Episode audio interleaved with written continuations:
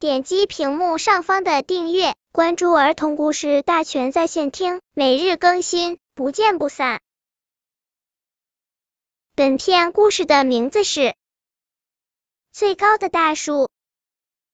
长颈鹿的家门口有一棵好高好高的大树，比森林里所有的树都要高。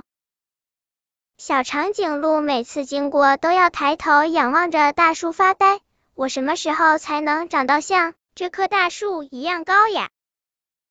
一天又一天过去了，长颈鹿的脖子越来越长，可以慢慢的够到大树的第一个杈了。一年又一年过去了，长颈鹿的脖子越来越长，终于可以够到大树上的叶子了。小猴子看到了长颈鹿每天站在大树前面抬头发呆，问长颈鹿：“你为什么每天都站在这里发呆呀？”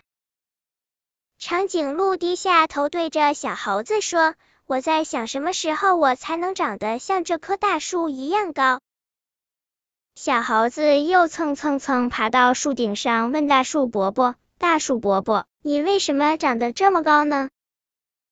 大树伯伯说。因为我在想，我什么时候才能像天空一样高？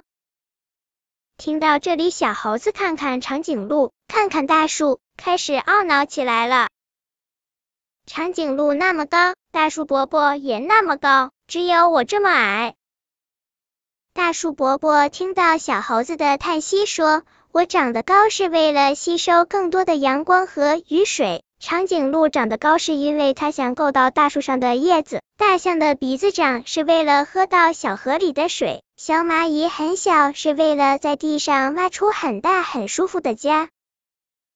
小猴子恍然大悟，再也不懊恼了，和长颈鹿还有大树伯伯成为了最好的朋友。本篇故事就到这里，喜欢我的朋友可以点击屏幕上方的订阅，每日更新。不见不散。